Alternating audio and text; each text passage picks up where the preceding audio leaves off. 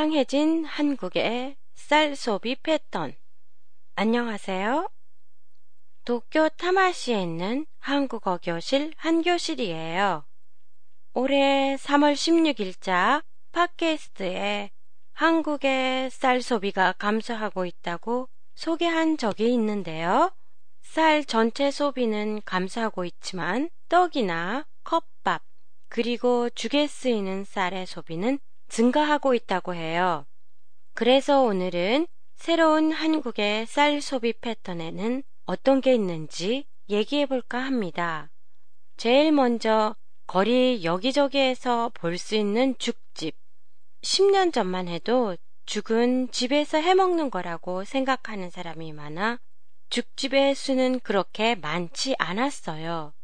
죽집이 인기를 누리게 된 이유는 웰빙 붐과 함께 몸에 좋은 음식을 좋아하는 한국인에게 맞았기 때문이에요. 그리고 최근에는 떡집도 많이 생겼는데요. 아침 식사로 빵 대신에 떡을 찾는 사람들이 많아졌기 때문이에요.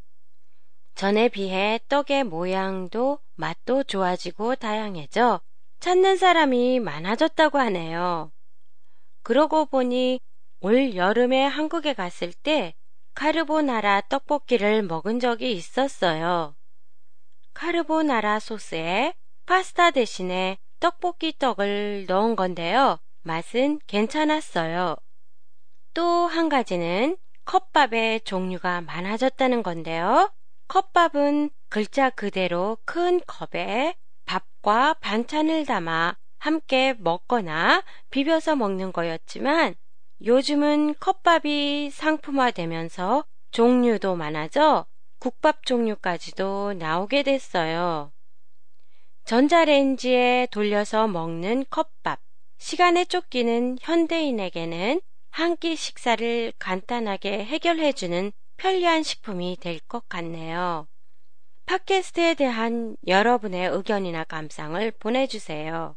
보내주실 곳은 한 교실의 홈페이지 한교실닷컴이나 트위터, 페이스북을 이용하세요. 안녕히 계세요.